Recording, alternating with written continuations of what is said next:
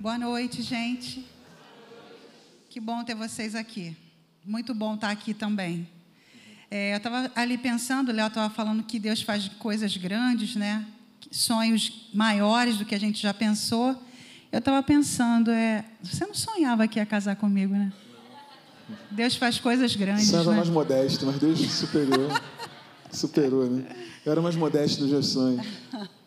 Gente, é muito bom. É, todo mundo teve aqui em todos os dias da conferência? Sim. A galera aí, né? Então, é, vocês podem acompanhar. Eu aconselho a vocês ouvirem quarta-feira que começou lá em Caxias, né? E depois aqui na Tijuca. É, muitas coisas boas, muitos ensinamentos que a gente tem ouvido, muitas coisas que, que trazem luz, né? colocam luz lá no nosso coração, é, de coisas muito grandes que Deus tem para revelar ainda e fazer nas nossas vidas. Tantos toques, né? como a pastora Deise tem falado, que Deus tem nos, nos alertado nesses dias. Né? Eu creio que, assim como Deus tem falado comigo todos esses dias que a gente teve aqui, eu tenho certeza que Deus falou alguma coisa, algum toque especial que Ele tenha dado na vida de vocês. Eu creio nisso. A gente hoje vai dar sequência, continuar né, na nossa nessa conferência, e a gente quer falar sobre alguma coisa muito simples com você. Né? A gente, Deus tem, tem direcionado os nossos pastores, né? tem falado do nosso coração demais, já meu, da Raquel e dos outros pastores, a respeito da, de a gente retornar, inclusive o Carlinhos, né? Ele, ele fez recentemente um retorno às bases, né? Retorno aos, aos ensinamentos básicos daquilo que é a nossa fé, da nossa fé, nossa crença, não é isso? E por isso Deus deu essa direção para a gente de reprogramando rota. A gente ficou na. É, é, algumas pessoas me perguntaram, na verdade, é, por que não recalculando rota, né? Por que reprogramando, né? E eu quero dizer a você por quê. Por que Deus falou ao nosso coração esse tema, reprogramando e não recalculando? Porque recalculando, normalmente, quando você erra o caminho, você errou o caminho totalmente, você precisa recalcular a rota. E para a gente, no nosso coração, essa reprogramação não necessariamente é algo que a gente esteja um caminho totalmente errado. Às vezes é uma, um ajustezinho, um ajuste que vai fazer toda a diferença na nossa vida um ajuste que pode fazer diferença no teu futuro, na tua profissão, na tua família, na tua casa. Filhos, às vezes um ajustezinho. Você pode é, é, mudar todo o ambiente da tua casa por um ajustezinho, um acerto aqui. E não, uma, não precisa ser um recalcular tudo de novo. Não, já está calculado. Você já sabe por onde tem que ir. Você já sabe que o caminho de Deus é perfeito, não sabe? Sabe ou não sabe? Amém. Todos nós sabemos que o caminho de Deus é perfeito. E a gente quer andar nesse caminho. E às vezes só uma, uma reprogramaçãozinha, um, um, um ajustezinho que a gente precisa acertar. Né? Quero dizer para você que Deus tem todo o suprimento para vivermos uma vida feliz e plena, individualmente e como família. E eu quero dizer para você assim, ó, nós temos aqui várias, vários exemplos de família. Né? Nós temos família que é uma mãe e uma filha, que é uma mãe e um filho, que é pai, mãe, filhos, pai, mãe e um filho, pai e filha. Nós temos vários exemplos de família aqui. Né? Mas a gente só consegue viver uma vida em família, em casa plena, se eu individualmente for pleno. Se eu individualmente estiver plenamente satisfeito. E Deus, Ele tem todo o suprimento para que você e eu vivamos uma vida plena e feliz. Você, você entende isso? E aí, a partir desse momento que eu entendo que eu tenho uma vida plena, e quando eu digo vida plena e feliz, eu não estou dizendo vida é, é, é, a, com ausência de problemas, com a ausência de dificuldades. Você entende? Não estou falando de uma vida com ausência de dificuldade. Eu estou falando de uma vida feliz e plena. Porque a Bíblia também nos diz que a gente pode viver contente, feliz em toda situação. Que, e, e tem uma coisa, né? Se você está pleno por dentro, não tem coisa de fora que vai te, que vai te atacar, né? Vai conseguir te, te, te afetar, não é isso? Então o que nós precisamos é fortalecer por dentro. Se eu fortaleço por dentro e eu, individualmente, o Leonardo, vive individualmente uma vida plena, e a Raquel vive individualmente uma vida plena com Deus, e os meus filhos, cada um, tem uma vida plena com Deus, pronto. Está resolvida a família, não está? Está resolvida a minha casa. E aí o que nós precisamos é isso, buscar essa vida plena. E Deus tem todo o suprimento para isso, independente de circunstâncias. Amém? Amém? Amém. Quero a tua participação. É, o que a gente tem que eh, ter em mente, que a gente estava conversando, eu e Léo, a gente sentou para montar essa, essa palavra, né? e eu acredito que foi um direcionamento de Deus, que a gente não pode abrir mão, é inegociável dentro da nossa casa que a bênção de Deus seja estabelecida. Eu não posso negociar isso, eu não posso abrir mão dessa bênção estendida sobre a minha casa, sobre os meus filhos, sobre o meu trabalho, sobre os meus negócios. E essas circunstâncias adversas, elas vão, elas vão acontecer, ninguém aqui está imune a isso, né? Mas o que, que a gente tem que fazer? Manter uma declaração de fé. Aqui na minha casa, não. Aqui na minha casa, eu não vou admitir é, falta de perdão, é, é, falta de identidade, sem eu reconhecer quem eu sou. A gente vai falar sobre isso mais à frente ainda. Que isso, quando a gente entende quem a gente é, totalmente quem a gente é em Deus, a gente pode todas as coisas, a gente consegue compreender tudo, a gente consegue se relacionar como filho, como amigo, como esposa, como marido, mas se eu não entendo quem eu sou, eu não consigo me relacionar com o meu próximo. Então a gente precisa botar o pé na porta sim e dizer: inferno, aqui na minha casa não.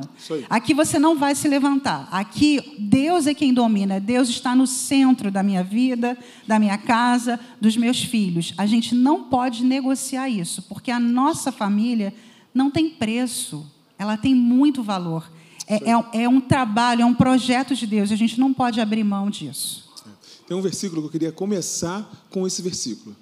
Olha, olha que, que versículo maravilhoso em Isaías. Né? Diz assim: ó, Se vocês quiserem e me ouvirem, comerão o melhor dessa terra. Amém. Jovem, guarda isso no teu coração. Guarda isso no teu coração. Se vocês quiserem e me ouvirem, comerão o melhor dessa terra. Isso é profundo demais. Parece ser superficial, mas olha só. Primeiro, eu preciso querer. Preciso querer. Você quer? Você quer ser bem-sucedido? Você quer ter um futuro abençoado, uma família organizada, uma família abençoada? Você quer? Quer ou não quer? Amém. Eu espero que você queira. Porque eu vou te falar, tem gente que nem quer mais. Tem gente que não sabe nem mais o que quer. Tem gente que não sabe mais o que quer. Adultos, jovens, idosos que não sabem mais o que quer. O que você quer? Eu já nem sei mais. Essa, essa pressão atmosférica, essa, essa, essa pressão que a gente está sofrendo, né? Desse mundo que dorme, que jaz no maligno, né? Está tirando a esperança, está tirando o desejo de ser feliz, o desejo de viver a plenitude de Deus na nossa vida. E a gente não pode abrir mão disso. Você e eu não podemos abrir mão disso. Nós precisamos querer comer o melhor dessa terra. Amém. Primeira coisa, você precisa querer, jovem, queira. Eu quero viver o melhor de Deus para mim. Eu quero ser bem sucedido no meu trabalho. Eu quero passar naquela faculdade. Eu quero conseguir um emprego tal. Eu quero. Amém. E você pode querer. Isso é que é legal. Você pode querer. Porque Deus está contigo. Amém. Você é filho de Deus. Você e eu podemos querer. Olha que legal isso. Isso é muito legal, gente. Eu não conheço ninguém que tenha querido, eu quis, e foi lá fazer o que queria, que não tenha conseguido. Fui lá, botei o pé e vou, e Deus vai abençoando, e Deus vai organizando, e Deus. Quando você vê, passou, já foi, já consegui, já conquistei. Pode olhar ao teu redor. Mas sabe qual é a estratégia? É tirar a tua vontade, é tirar o teu desejo, é tirar o teu sonho. Jovens, vocês terão visões. Os jovens terão visões, sabe quando? Quando descer o Espírito Santo. E o Espírito Santo já desceu sobre a tua vida e sobre a minha vida. Nós, você pode querer. Não fica limitado, não. O que você quer? O que você está querendo? Aquele sonho lá, lá no fundo. Aquele sonho que às vezes está esquecido, tá lá. Cara, você pode querer. Você é filho de Deus. Então, primeiro passo, eu quero. Tem uma, uma frase de um, de um cantor, que eu sempre lembro dessa frase, Raquel sabe. Sempre lembro dessa frase, é Oswaldo Montenegro, de uma música dele, não, conhecida, não muito conhecida, que eu gosto muito dessa frase. Diz assim: ó, a gente repete que quer, mas não busca, e de um modo abstrato se ilude que fez. Ih, pastor, muito cabeça essa frase aí, hein? Que papo cabeça é esse aí? É, a gente repete que quer, mas não busca, não vai buscar. E depois, de um modo abstrato, a gente se ilude que fez alguma coisa. Então, a gente repete que quer, vou falar mais uma vez, a gente repete que quer, mas não busca, e de um modo abstrato se ilude que fez. E aí fica transferindo a responsabilidade para outras pessoas, para outras coisas. Ah, eu não tive oportunidade ah, o meu pai, ah, minha mãe, ah, o meu patrão, ah, o meu... Ah, sempre transferindo essa responsabilidade para fora. Jovem, você tem que querer. Eu quero, eu vou lá buscar. Eu vou lá meter a mão e vou buscar. É assim que funciona. É, não basta só querer, né? Querer é, é, tem um posicionamento, é um esforço. Você vai ter que sacrificar muitas coisas. Se você de fato quer, você tem que saber que você conta com um Deus que pode te levar aonde você não imagina. Aquilo que nós já falamos, coisas maiores, coisas grandes. Mas tá, não basta somente eu querer. Eu tenho que querer e agir baseado no, nesse querer. Mas você tem um Deus que te, que te mobiliza, que te faz avançar. Mas se você só pensa que quer e não faz, aí realmente é isso, você se ilude que está fazendo, mas não faz nada. E aí você não pode realmente é, colocar essa culpa de que você não cresceu, de que você não avançou, porque você não, não se mexeu, você não fez nada. Às vezes você tem todo um aparato, toda uma família que te possibilita avançar, mas você quer que todos façam por você. Não vai acontecer. Não vai acontecer, porque tudo na nossa vida, para a gente crescer, para a gente evoluir, a gente precisa dar esses passos né? Isso aí. E aí é isso. Se quiserem, querer mesmo, se quiser de verdade. Você quer de verdade? Quem quer de verdade aí? Eu quero de verdade. Amém. Eu quero. Você quer de verdade? Eu quero de verdade. E agora o segundo passo. E me ouvirem. Ouvir a Deus. Ouvir Deus. Eu quero ser bem sucedido. Eu quero. Você quer ter uma família abençoada? Amém. Você quer, você quer construir uma família? Você jovem, quer construir uma família? Eu quero. Fala assim, eu quero construir uma família. Fala, fala, eu quero ouvir. Eu quero construir Amém. uma família. É assim que funciona. Agora é a segunda etapa. E me ouvirem, comerão o melhor dessa terra. Então, eu quero, eu sou um jovem, eu sou um adulto, eu sou um idoso, eu quero. Agora eu vou ouvir a Deus. Essa oportunidade de você está aqui. Você está ouvindo a Deus dizendo para você o seguinte: ó, pode querer, pode querer. Deus está falando com você agora, pode querer. Ouve a Deus. Então você quer e você ouve a Deus. E aí as coisas vão avançando, e vão avançando, e vão avançando. É assim que funciona. Sabia disso? Houve uma pessoa que está há uns 30 anos na sua frente aí. um pouquinho menos vinte e poucos anos. Pode querer e ouve a Deus. Você vai ver só. A minha família, que é o que a Raquel falou, né? A minha família não tem preço. Ela tem? Valor. Tem valor. Nossa família não pode ser vendida por nada. Ela não pode ser entregue por nada. Você que já é casado, tem os seus filhos, isso vale muito. Você que é solteiro, isso vale muito. Você precisa entender isso, eu e você, que a nossa família, ela não tem preço, ela não pode ser vendida, entregue por nenhum preço, por nada, por vida profissional, por amizades, por nada. A tua família, ela tem valor. Onde você nasceu, onde você foi criado, está sendo criado, tem valor.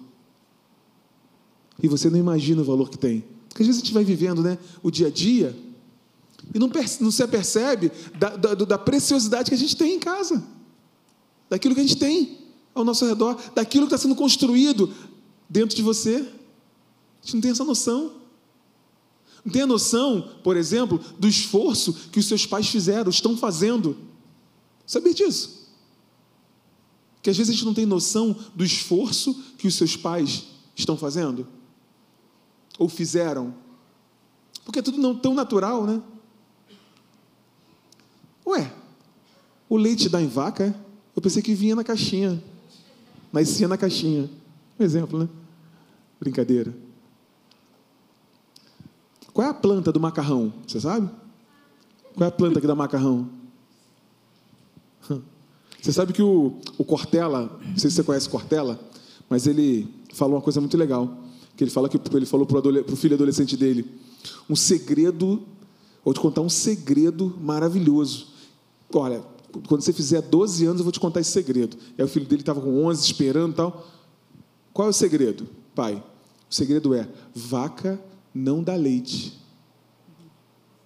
Como assim? É, ela não dá não. Você tem que ir lá tirar. Você tem que ir lá tirar, amarrar o pezinho dela, acordar quatro horas da manhã, carregar o peso depois. Então, o que eu estou querendo dizer? Os seus pais estão fazendo um esforço, você não imagina o esforço que os seus pais estão fazendo.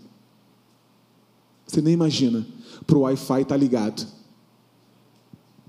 Você não imagina o esforço que o teu pai está tá fazendo para a Netflix estar tá ligada. Pais, é verdade ou mentira? Você não imagina. Para o joguinho lá do Xbox, do... para chegar lá o, o, joguinho do Xbox, o celular, os dados, aqueles, aqueles 4 GB, 4 não, 4 é pouco agora, né? Aqueles 15 GB do teu celular, Sabe aqueles 15 gigas que você tem todo mês lá? Você não imagina o esforço que teus pais estão fazendo. Eu queria dizer que além eh, dessa família que não tem preço, ela tem muito valor, pode ser que a sua família ainda não seja aquilo que você gostaria que ela fosse. Essa família perfeita, que às vezes o pai e a mãe estão aqui dentro, estão ouvindo a palavra de Deus, ainda que não seja essa família ela também tem valor. É isso aí, muito valor. E ela também pode ser alcançada e modificada. Se você crê, se você que está aqui ouvindo, e se é você que está aqui, não é nem o seu pai, ou talvez não seja a sua mãe, se você está aqui, então é você que vai ser esse canal. É você que vai levar essa palavra. Então a sua família, ela tem, ela tem um final feliz. Ela vai ter. Você precisa crer nessa palavra. A gente tem um Deus vivo e que o planejamento dele foi para que essa família, que ele criou essa ideia de Deus, família é uma ideia de Deus. Então, ainda que a sua família, a sua casa não seja tudo aquilo que você gostaria que ela fosse, não desista. Persista, creia até o final, porque a vontade de Deus, a palavra de Deus é que toda a sua casa sirva ao Senhor. De vez em quando é bom você, filho, dar um abracinho no teu pai, na tua mãe, obrigado, tá? Obrigado por tudo. Obrigado por isso, obrigado por aquilo. Né? Papai, papai e mamãe também têm carência, tá? Papai e mamãe também, também precisa de amor. Não é isso, pastor? Papai e mamãe também precisa de carinho, de amor. Então, de vez em quando é bom dar um abracinho. Obrigado. Obrigado por esse Wi-Fi aqui. Obrigado porque não está faltando Wi-Fi. Entende?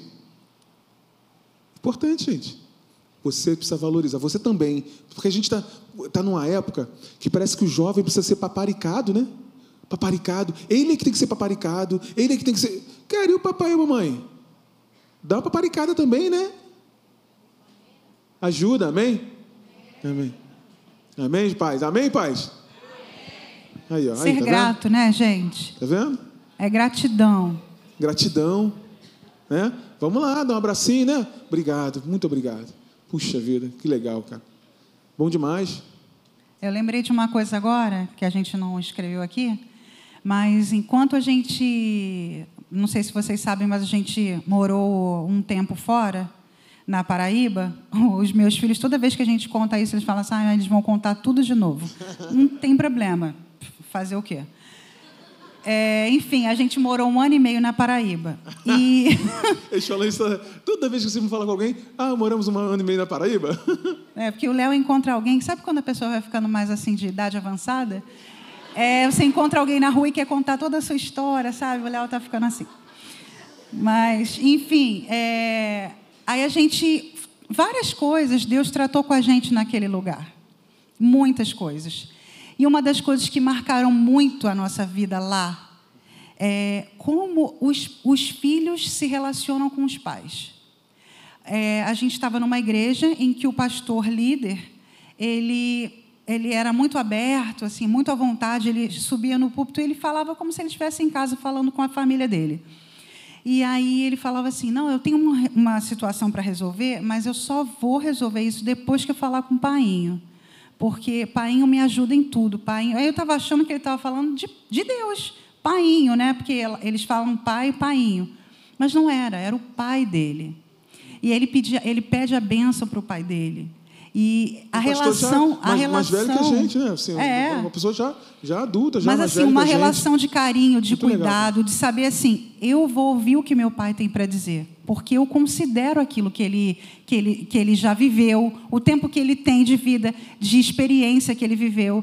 E digo para você, jovem, quando você escuta os ensinamentos do seu pai, da sua mãe, que é a mesma coisa do que Deus falando com você. E quando você ouve e obedece, aí está a bênção. A Você- palavra você- de Deus diz que você é debaixo- abençoado Desculpa, quando você ouve os ensinamentos dos seus pais. Você entra debaixo de um guarda-chuva de proteção, sabe? Quando, quando você ouve a voz do seu pai e você age baseado naquela, na obediência àquela palavra que seus pais deram, você fica debaixo de um guarda-chuva de proteção. Deus vai te abençoar. Amém. Às vezes aquele conselho nem é o melhor, mas por você ter se submetido a um conselho, Deus ele ouve e ele ajeita esse negócio, ele arruma esse negócio, porque você está debaixo de um guarda-chuva de obediência. Isso é legal, cara. Isso é um segredo, hein?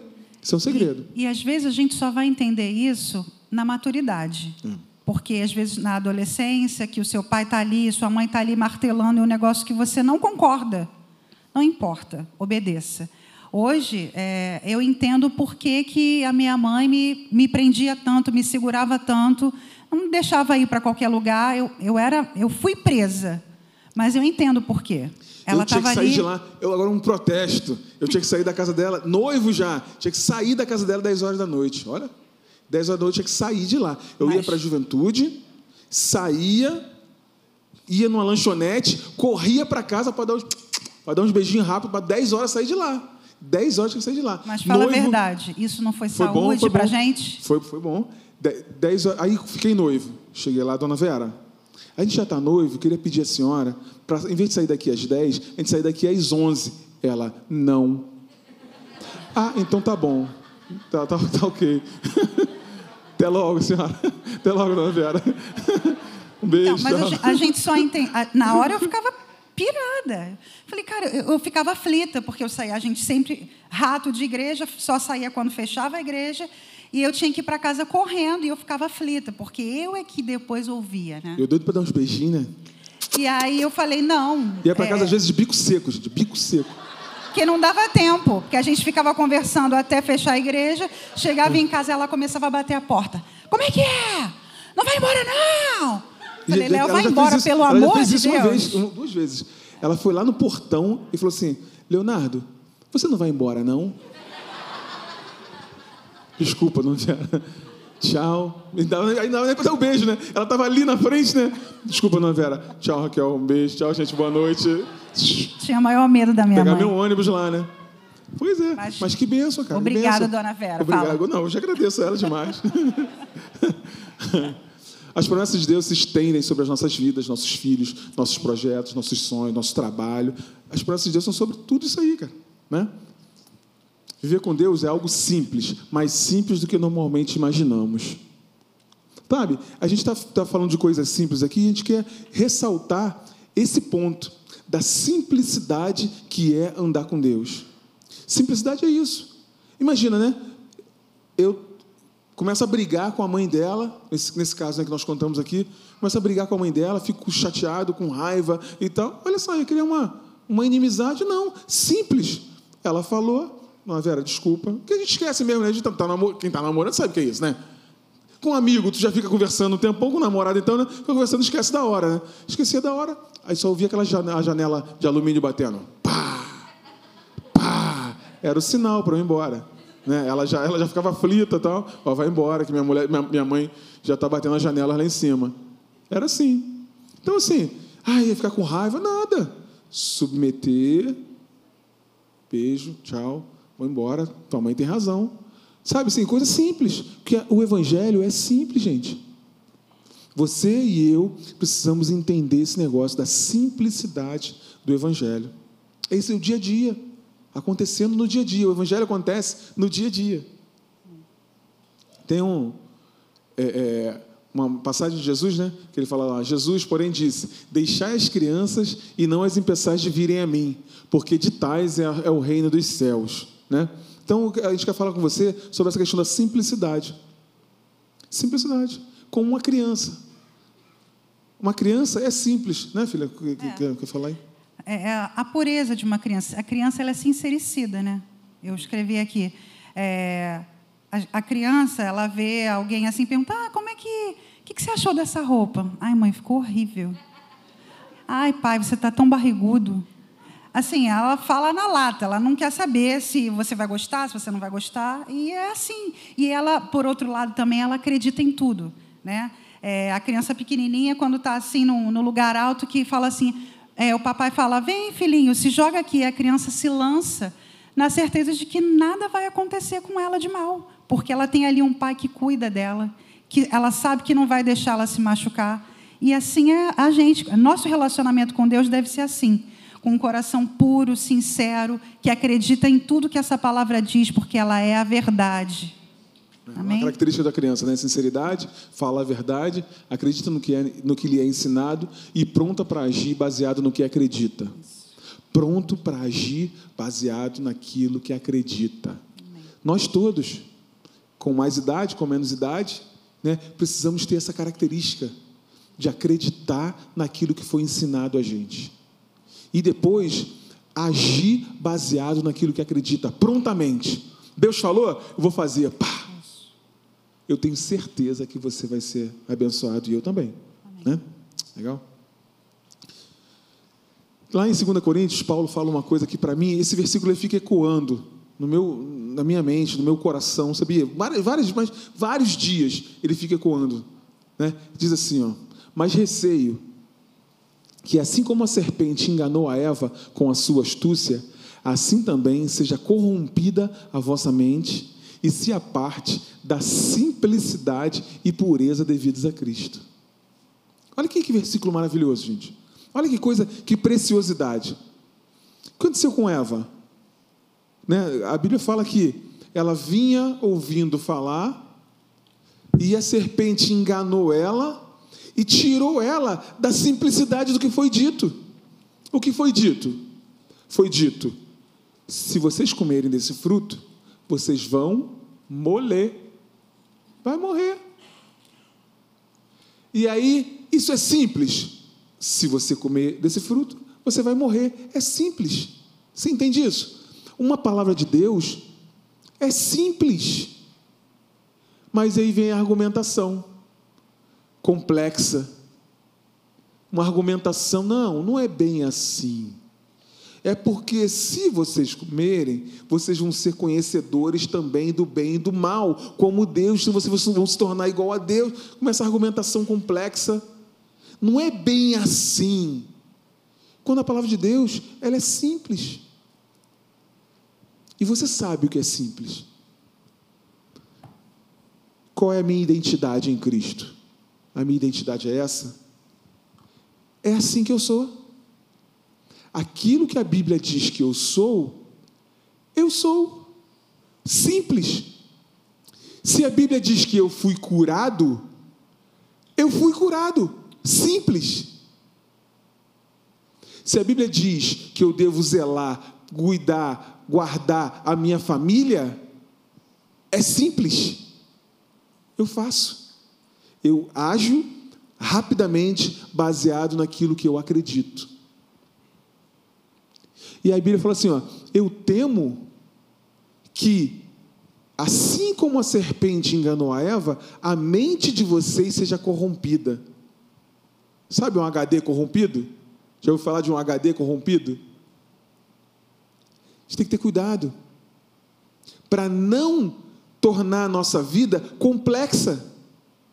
Eu preciso simplificar a minha vida. Eu amo a minha esposa, amo os meus filhos. A gente já conversou com, alguns, com algumas pessoas, alguns casais. A gente cuida de família aqui na igreja, você sabe disso. Né? Se você precisar também conversar conosco, nós estamos à disposição. Né? Mas a gente já conversou com, alguns, com algumas pessoas, né? E eu lembro de, de, de uma específica que falou assim para mim: Eu amo meu marido, eu amo meu filho, eu amo esse ambiente da minha casa, é maravilhoso, meu marido é maravilhoso, meu filho é maravilhoso, mas eu quero me separar. Como assim? Como assim, né? Você realmente ama o seu filho? Você realmente ama o seu marido? Entende? É, é porque a gente vai tornando as coisas complexas, pensamentos complexos. A gente precisa fazer o seguinte: olha só. O que, que a Bíblia diz? É isso? Então eu vou agir baseado naquilo que a Bíblia diz. Ponto. Todos que fizeram assim foram abençoados. Abraão, sai da tua parentela e eu vou te levar para um lugar que você nem sabe, mas eu vou te levar para um lugar. Olha só. Abraão podia argumentar, né? Ah, mas espera aí, como é esse lugar? Não, espera aí, o que, que tem nesse lugar? Abraão foi simples. O que, que ele fez? Saiu do lugar dele e acompanhou o que Deus falou. Ei, uhul! Foi abençoado ou não? Foi abençoado. Quando Abraão saiu da simplicidade, ele errou. Qual era a simplicidade? O pessoal viu a mulher dele e achava a mulher dele bonita. Aí ele foi e contou uma mentira. Saiu da simplicidade. Qual era a simplicidade? Ela é tua mulher? É, é minha mulher não sofreria dano. Entende? Poderia ser simples.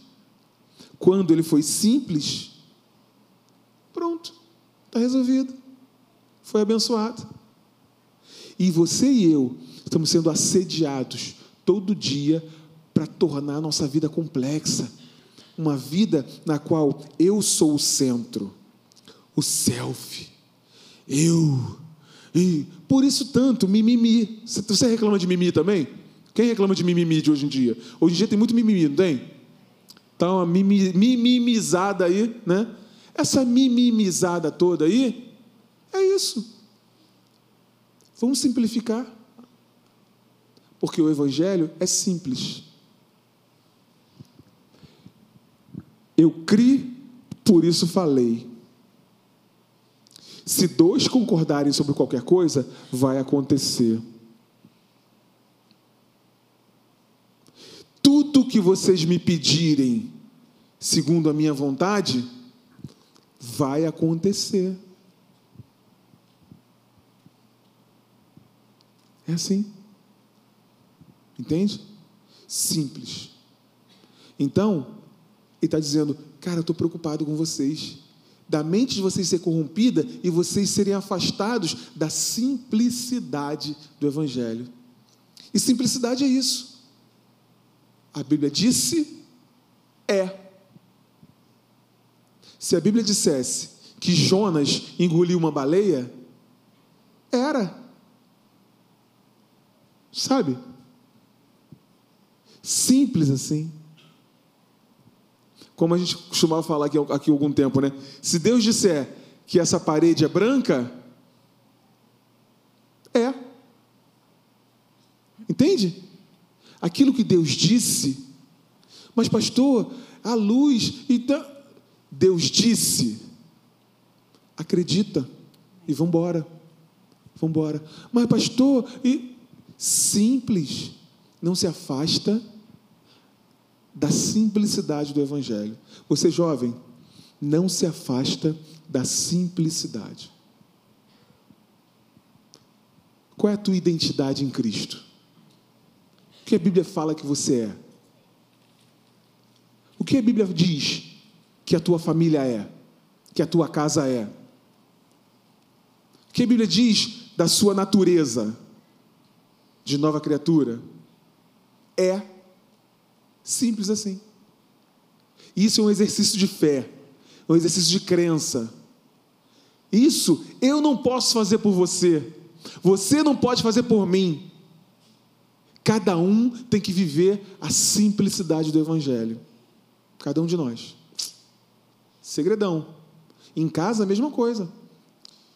A Bíblia fala o seguinte: você não se põe ao sol sobre a vossa ira. Quem é casado aí sabe o que é isso. Não se põe ao sol sobre a vossa ira. É isso. Então, obrigado. Vem cá, vamos sentar e vamos resolver esse negócio aqui agora. Porque a gente não vai dormir brigado. Simples. Ah, mas eu tenho razão. Ah, mas. Cara, resolve isso simples. Senta e resolve.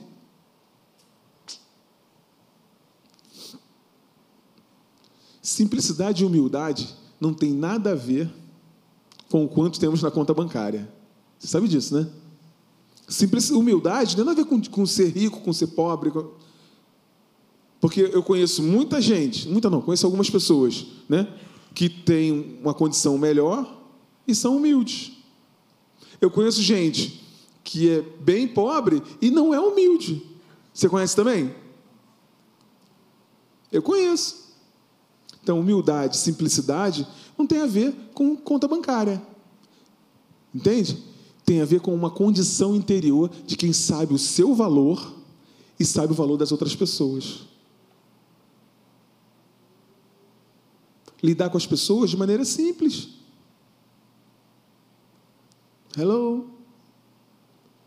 Nós temos que ter a habilidade de conversar com o diretor da empresa ou com qualquer outra pessoa da empresa.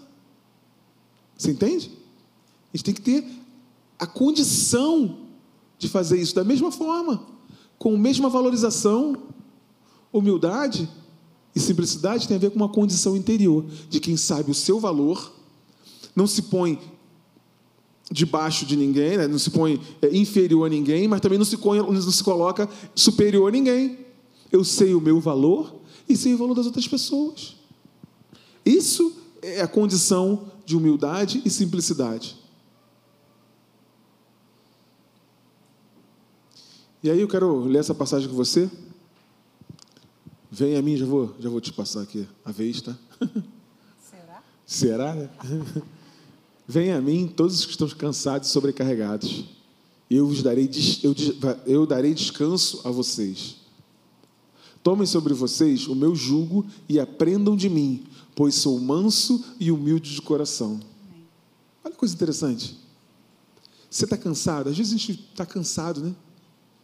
E tem muita gente cansada. Aqui, ó. Muita gente cansada. Vinde a mim, todos que estão cansados e sobrecarregados. Eu vos darei descanso. Ela diz assim: ó, tomem sobre vós o meu jugo e aprendam de mim. Jesus falando: aprendam de mim, que sou manso e humilde de coração. Olha que coisa interessante. Jesus é manso e é humilde de coração. Quem aprender de Jesus a ser manso e humilde, encontrarão descanso para as suas almas. Olha que legal. Então, às vezes, a gente está soberbado. Às vezes, sabe o que é? É uma condição de soberba. É uma condição da gente achar, se achar, ou querer se achar, né? Um misto ali de complexo de, de inferioridade ou de superioridade. Quando você se coloca na, com o valor certo e as outras pessoas ao seu redor têm o valor certo, se acha descanso para a alma. Eu e você achamos descanso para a alma quando a gente sabe o valor das pessoas e quando a gente sabe o nosso próprio valor. Nossa alma fica descansada. Ponto. Precisa mais. Hello. Concluímos então que para viver a plenitude dos planos de Deus, precisamos constantemente verificar se continuamos na simplicidade do Evangelho. De vez em quando fazer essa, essa retomada, sabe, essa revista. Essa revista. Será que eu estou na simplicidade? Ou eu estou me achando demais? Ou eu estou me achando de menos? Sempre fazer uma revisitação disso aí. Isso é importante. Vai, filha. Aí, a gente pontos. colocou aqui três pontos para viver uma vida simples, de tudo isso que a gente está falando. Primeira coisa que a gente pensou, saber quem eu sou nele, aquilo que eu estava falando antes. É, eu queria que vocês rapidamente fossem falando para mim o que, que vocês acham que nós somos nele. O que nós somos nele? Em Cristo Jesus. O que, que você é nele? Mais que vencedores, abençoado, sacerdócio real, mais que favorecido, curada, justificado. Oi? Amado, filhos, prósperos, prósperos vencedores, herdeiros. Aleluia. Ouvi aqui. que eu ouvi aqui? Amado. amado. Isso, amado. Muito amado, né? que mais? Tudo isso, a Raquel fez uma listinha aqui. É tudo isso que eles falaram. Somos filhos amados, corpo de Cristo, co-herdeiros com Cristo. Vai guardando no coração. Curados, redimidos, salvos, temos vida eterna nele. A nossa vida não se resume a isso aqui, gente. A nossa vida não se resume às nossas circunstâncias, os nossos probleminhas. É muito mais do que isso. A gente está num tempo de preparação para viver uma vida eterna com uh, Ele. Isso aí.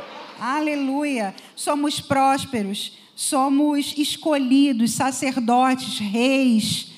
Tudo isso nós somos nele. Então, quando a gente tem essa consciência de quem, é ne... quem a gente é nele, o que a gente pode através dele, aí sim eu posso me relacionar como filho, como esposa, como amigo, aí sim. Porque aí eu entendo essa questão do, do valor das pessoas. E a gente tem que olhar para o nosso irmão sempre considerando ele mais do que eu. É, a gente estava viajando agora e eu me lembrei agora disso. Uma pessoa jovem, bem jovem, é, a gente foi conversando, que, por que, que a gente estava ali, né? É, só eu e ele. E aí a gente falou assim: ah, porque a gente está aqui comemorando 25 anos de casado. Aí uma menina bem jovem, ela devia ter 17 ou 18 anos, ela falou assim: se vocês pudessem dar uma dica é, como é que vocês chegaram até esses 25 anos? E aí assim, me veio de, de pronto. Eu falei, é, é só você priorizar o outro. A, a nossa história de vida é que eu sempre quis fazer o melhor, o meu melhor para ele, sem antes eu pensar em mim. E depois, sim, os meus filhos também. Mas eu sou uma só carne com o meu marido, não com os meus filhos. Eles sabem disso porque eles sabem o quanto eles são amados. Mas quem é, quando Deus me vê, ele não me vê a Raquel com o Daniel, o Léo e a Estela. Quando Deus me olha, ele me vê junto com o Leonardo. E quando Deus olha para o Leonardo, ele me vê. Então eu sou uma só carne com ele. Então a minha prioridade foi amá-lo. A minha prioridade foi sempre dar o meu melhor para ele. E quando a gente faz isso em relação ao nosso cônjuge, não tem como dar errado, porque você se coloca, sem, coloca sempre ele ou ela em primeiro lugar. Isso aí, isso aí. somos tudo o que a Bíblia diz que somos. E nada que acontece no exterior tem o poder de alterar essa condição. Aleluia. Você sabia disso? Nada o que acontece no exterior tira essa condição de que nós somos tudo o que a Bíblia diz que nós somos. Ponto. Beleza? Segundo, valorizar e priorizar as pessoas, que é o que a Raquel estava falando agora, né? Valorizar e priorizar as pessoas. Não só né, dentro da sua casa, mas fora também, né? Na igreja, no trabalho, na vizinhança, né? As pessoas que se relacionam conosco, nós precisamos valorizar e priorizar as outras pessoas. Quando a gente abençoa outra pessoa, Deus nos abençoa, gente. Deus enche a nossa vida. Então, primeira coisa que nós falamos é saber quem eu sou. Nele. Segunda coisa, valorizar e priorizar as pessoas. Isso aí, valorizar e priorizar as pessoas, eu queria falar com relação ao marido, esposa e também pais e filhos. Aí nós já falamos dessa questão dos filhos ouvindo aos seus pais, dando crédito ao que os seus pais dizem. E aí está uma bênção, e aí está uma unção de obediência, independente de você concordar ou não com o que seu pai disse, faça o que ele falou. É, eu coloquei aqui também quando os filhos. É, que acontece? Tem algumas situações que a gente precisa, como pais, criar dentro da nossa casa. Por exemplo, eu preciso criar, você, pai e mãe, você precisa criar um ambiente saudável dentro da sua casa, um ambiente leve. É natural que você, pai e mãe, tenha que cobrar do seu filho as obrigações dele, né? De estudar, dependendo da idade, de estudar, de ir para a escola, de ter obrigação também dentro de casa, porque filho dentro de casa não é hóspede, ele tem que participar do trabalho. Ele tem que lavar um banheiro, ele tem que lavar uma louça. Uhul. Aleluia. Uhul. Filhos, ó, ouçam a voz de Deus. Aplauda o Senhor nessa hora.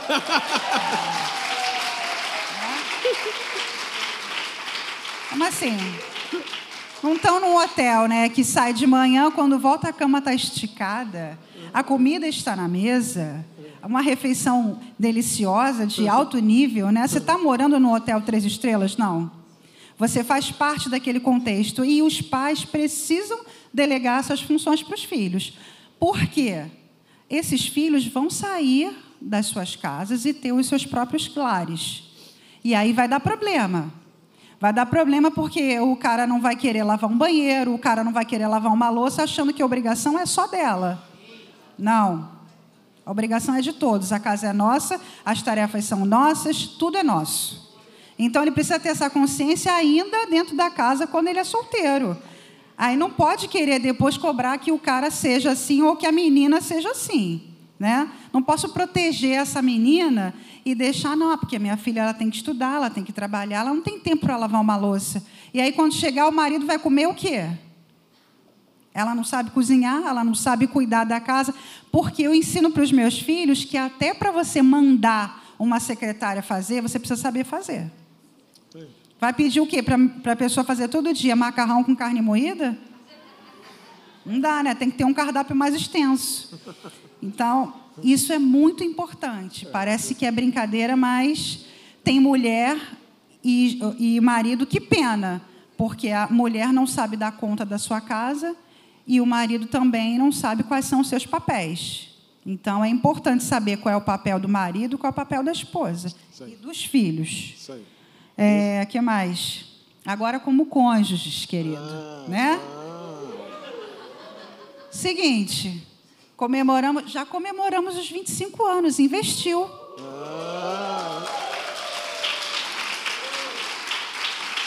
Está com a pontuação bem alta. É? Mas quero lembrar que não acontece assim do nada, gente. Esse ambiente aí de, de marido, esposa, todo mundo feliz, alegre e sorridente, não é simples assim. Né? Todo mundo já está careca de saber aqui que homem e mulher é diferente, necessidades diferentes. Mulher fala muito. Marido tem que aprender a ser o bom ouvinte, né? Aí assim, no final do dia não adianta querer lá receber que não vai rolar. Né? Então começa de manhã cedo. É bom que vocês jovens já escutem isso. Eu tenho dois meninos e uma menina. Os meninos estão aprendendo como que cuida da menina. Ah, estão aprendendo. Entendeu? Depois. Eu estou aprendendo. Depois, noras, a gente conversa. Né? Então, assim, vamos é, gastar tempo, tempo de qualidade com o nosso cônjuge. Precisa cuidar disso, gente. E para os filhos, eu escrevi aqui uma frase muito legal. Um casal que se ama, que conversa, que tem um bom relacionamento entre si, traz uma condição é, emocional para os seus filhos. Eles são é, adolescentes, jovens, fortes, porque eles veem dentro da casa deles que não tem conflito, que vocês conseguem conversar sobre qualquer assunto, ainda que discordando, mas conseguem ter uma estabilidade. Meus pais discordam, porém conseguem chegar a um acordo, e isso traz é, uma estabilidade emocional para os seus filhos. Acho que foi, né? Deixa eu falar aí. O que você tem aí? Deus sempre lidou conosco através das coisas que temos e nunca com as coisas que não temos.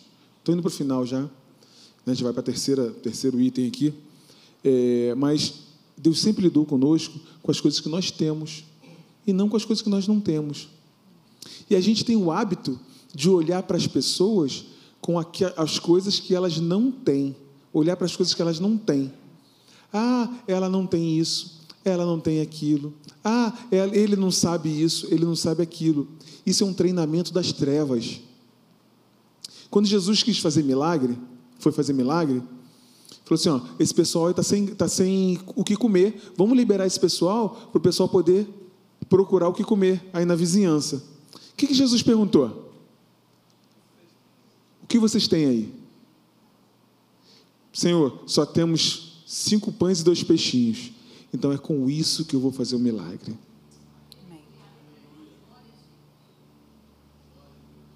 Quando o profeta chegou na casa da viúva, a viúva falou assim: Ó, eu estou aqui enrolada, endividada, eu vou comer aqui junto com meu filho, a gente vai esperar a morte. O que, que o profeta perguntou? O que, que você tem aí? Eu só tenho um pouquinho de azeite e de farinha. Então é com isso que eu vou te abençoar. E por que, que a gente olha para o outro, olha para o marido, olha para a esposa, prestando atenção naquilo que ele não tem,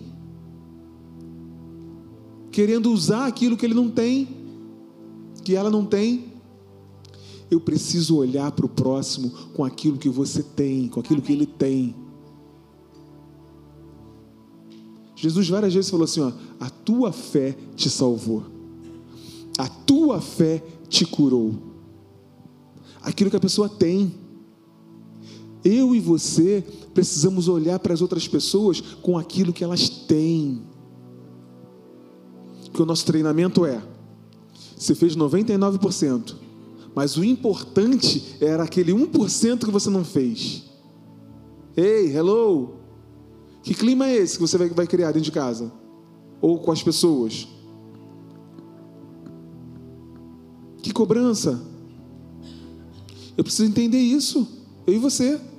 Eu preciso olhar para Raquel com as coisas que ela tem. Ela tem um monte de coisa. Ela não tem um monte de coisa também. Eu também. Mas eu preciso olhar para ela para as coisas que ela tem. Hello? Isso é algo que nós estamos tendo, temos sido doutrinados, treinados pelas trevas. E hoje a gente vai largar isso. Você e eu vamos, lar vamos largar isso. E passar a olhar as pessoas com aquilo que elas têm.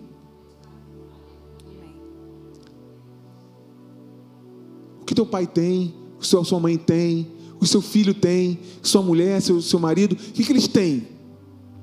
É com isso que Deus vai fazer o milagre. Amém. É com isso que Deus vai abençoar a casa de vocês. É por isso que vocês estão juntos. Esse é o princípio da aliança. Deus tem uma aliança com você, não tem? Amém. O princípio da aliança é: a minha força supre a tua necessidade e a tua força supre a minha necessidade. Esse é o princípio de aliança. Então, eu faço uma aliança com a Raquel, porque a, as forças dela suprem a minha necessidade. E por que eu estou prestando atenção nas fraquezas dela? As fraquezas dela, as minhas forças suprem. Aleluia. Em casa é a mesma coisa. Seus pais, a mesma coisa, jovem. Teu pai tem um monte de necessidade. Tua mãe tem um monte de dificuldade. E aí você nasceu nessa casa com as suas forças para você suprir essas necessidades. Deus te deu habilidade, Deus te deu forças para que essas habilidades tuas supram as necessidades dos seus pais. Com humildade, sabendo a sua posição, se submetendo. É assim que funciona. Desse jeito funciona. Agora, se ao contrário eu só olho para as dificuldades, não vai funcionar. É um ambiente de cobrança, de. Entende? Segredo. Quando eu olho para Raquel, é lógico que isso é um treinamento. É lógico que a gente é tentado todo dia, mas eu preciso tomar a decisão de fazer isso. Então, quando eu olho para Raquel, é lógico que eu vejo. Ela quase não tem defeito. Ponto. mas eu olho para ela aquilo que ela tem de qualidade, cara. Eu preciso, eu preciso me condicionar a isso. Eu é que faço isso. Não vai acontecer espontaneamente, sabe? Eu é que faço isso. Você é que faz isso. Olho aquilo que ela tem de força. Aquilo que a outra pessoa tem de força. Mas nós somos treinados a olhar aquilo que ela tem de fraqueza. É, a gente deve orar no sentido de que, Senhor, me ajuda. Me ajuda a olhar para o meu marido como tu vês. Me ajuda a olhar para os meus filhos com os teus olhos. Para os meus amigos, né? Para os meus amigos, é. para os meus irmãos. Eu não quero olhar com esse olho natural. Eu quero olhar para eles como tu vês, com um olhar de amor, de paciência, de piedade, de perdão. É desse jeito que eu quero olhar. Me ajuda, me ensina, me capacita. O que você tem aí? É isso. O que você tem aí? É com isso que a gente vai trabalhar. Não vou trabalhar com o que você não tem. Jesus nunca trabalhou com aquilo que as pessoas não têm. Jesus trabalha com as coisas que as pessoas têm. Nós também, como filhos de Deus, vamos trabalhar com as pessoas com aquilo que elas têm. Aquilo que elas não têm, a gente supre. Deus supre. E nós vamos trabalhar com as pessoas com aquilo que elas têm. Hello? Segredinho aí? E não pense que você é, estuda onde você estuda, que você trabalha onde você trabalha, que você caiu na família que você caiu, não. Tudo tem um propósito. Você ainda está na próxima. Revisitar os nossos caminhos, o terceiro, né? Para terminar mesmo. Revisitar os nossos caminhos e, se necessário, reprogramar a rota. Então, primeiro item que eu falei, saber quem eu sou nele. Segundo item, valorizar e priorizar as pessoas. E o terceiro item, revisitar os nossos caminhos e sempre, sempre que necessário, eu re reprogramar a rota. De vez em quando eu faço isso, a Raquel sabe. De vez em quando eu entro num, num modo, modo avião. Sabe no modo avião? Agora com três filhos fica mais difícil. Mas sempre Tem tempo aquele momento, aquele momento ali do final de ano, ali e tal, eu sempre entrava no modo avião, assim, uns diazinhos, para, cara, pensar quais são os meus motivos. Por que eu sou pastor? Por que, que eu faço a obra de Deus? Por que, que eu estou casado? Por que, que eu trabalho onde eu trabalho? Por, sabe, revisitar isso aí. E, se necessário, reprogramar rota, refazer de novo. Cara, isso aqui não está legal. A minha motivação para isso não está legal. Eu vou refazer esse negócio. Tem que é. mudar minha motivação aqui. Minha motivação não está boa. Porque com, com essa vida corrida que a gente tem, se a gente permitir, a gente entra no automático. E aí você vem para a casa de Deus, você louva a Deus, você sai, e aí você ouve a palavra e nada acontece. Porque você faz aquilo ali, quase que você faz isso há anos. Mas toda vez que você venha para a casa de Deus, venha com uma expectativa alta de que Deus pode mudar a tua história naquele dia. É isso aí. Como é, hoje. Não pode, você não pode vir para cá para mais um encontro. Você tem que vir para cá, Senhor, eu vou obter a resposta que eu preciso. Eu vou Sim. obter a cura que eu preciso. Eu vou obter, um, vou alcançar alguém da minha família que ainda não recebeu você. Porque eu não estou aqui porque eu tô, tô vindo nesse lugar que é confortável, que é bonito. Não. Eu estou aqui porque eu creio num Deus vivo que pode mudar a minha história. É isso. Uh. Então foi Deus quem planejou a família que você nasceu, o local onde você mora, trabalha, estuda, a igreja que você congrega, tudo isso foi planejado por Deus. Você não caiu de paraquedas. Onde você está, foi tudo planejado por Deus, tudo com um propósito, que é o que a Raquel está falando agora. Eu queria que você ficasse de pé, antes de terminar. Chama o pessoal da música aqui. Sabe, a gente colocou o nosso coração para compartilhar com você aquilo que Deus tem falado conosco ao longo dos anos, desses anos. E a gente disse aqui três coisas, três pontos para que você possa viver uma vida simples, porque a Bíblia fala isso, que a gente não pode se afastar da simplicidade do Evangelho. Simplicidade, primeira coisa. E aí, para eu viver uma vida simples no Evangelho, eu preciso de três coisas. Foi o que a gente falou aqui, só resumindo. Preciso saber quem eu sou nele. Quem eu sou. Tudo aquilo que a gente já falou aqui. Depois, eita, a gente falou é, é, valorizar e priorizar as pessoas, eu valorizar e priorizar as outras pessoas, que é o que Jesus fez.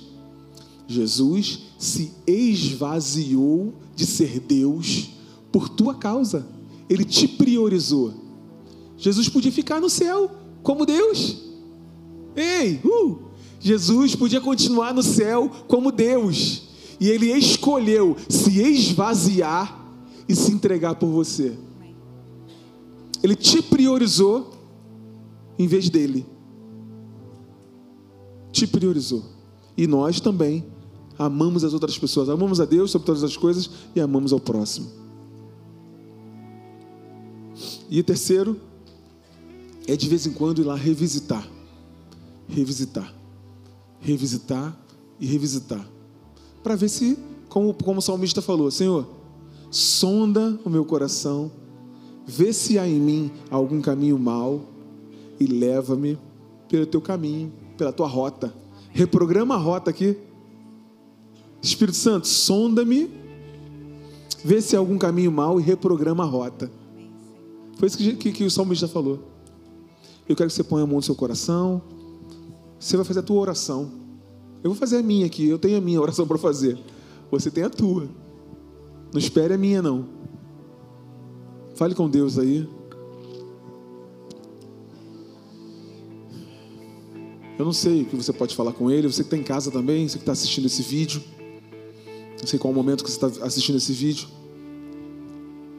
Põe a mão sobre o seu coração, se você puder agora. E faça uma oração. Fala com Deus. Que você quer ter uma vida simples com Ele acreditar como uma criança, acreditar naquilo que ele falou, agir baseado naquilo que ele falou.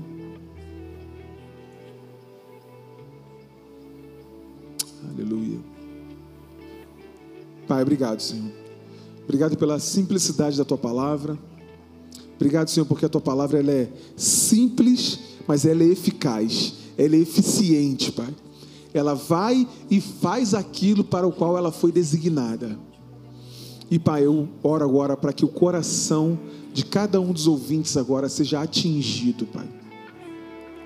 Senhor, que tu possas tatuar, Senhor, esse desejo, esse desejo de continuar na simplicidade do teu evangelho, continuar sabendo que aquilo que Deus falou sobre mim é a verdade. Aquilo que Deus falou é a minha identidade é aquilo que Deus falou. A identidade do meu irmão é aquilo que Deus falou. É isso, Pai. Ah, Pai. Quero te pedir, Senhor, que o Teu Espírito Santo fale ao coração de cada um. Encha o coração de cada um com essa palavra. Que mesmo que eles não lembrem desse dia, mas que essa palavra fique ecoando no coração de cada um todos os dias da sua vida, para que possam viver uma vida feliz e plena, como a tua palavra diz. Se quiserem e se me ouvirem, comerão o melhor dessa terra.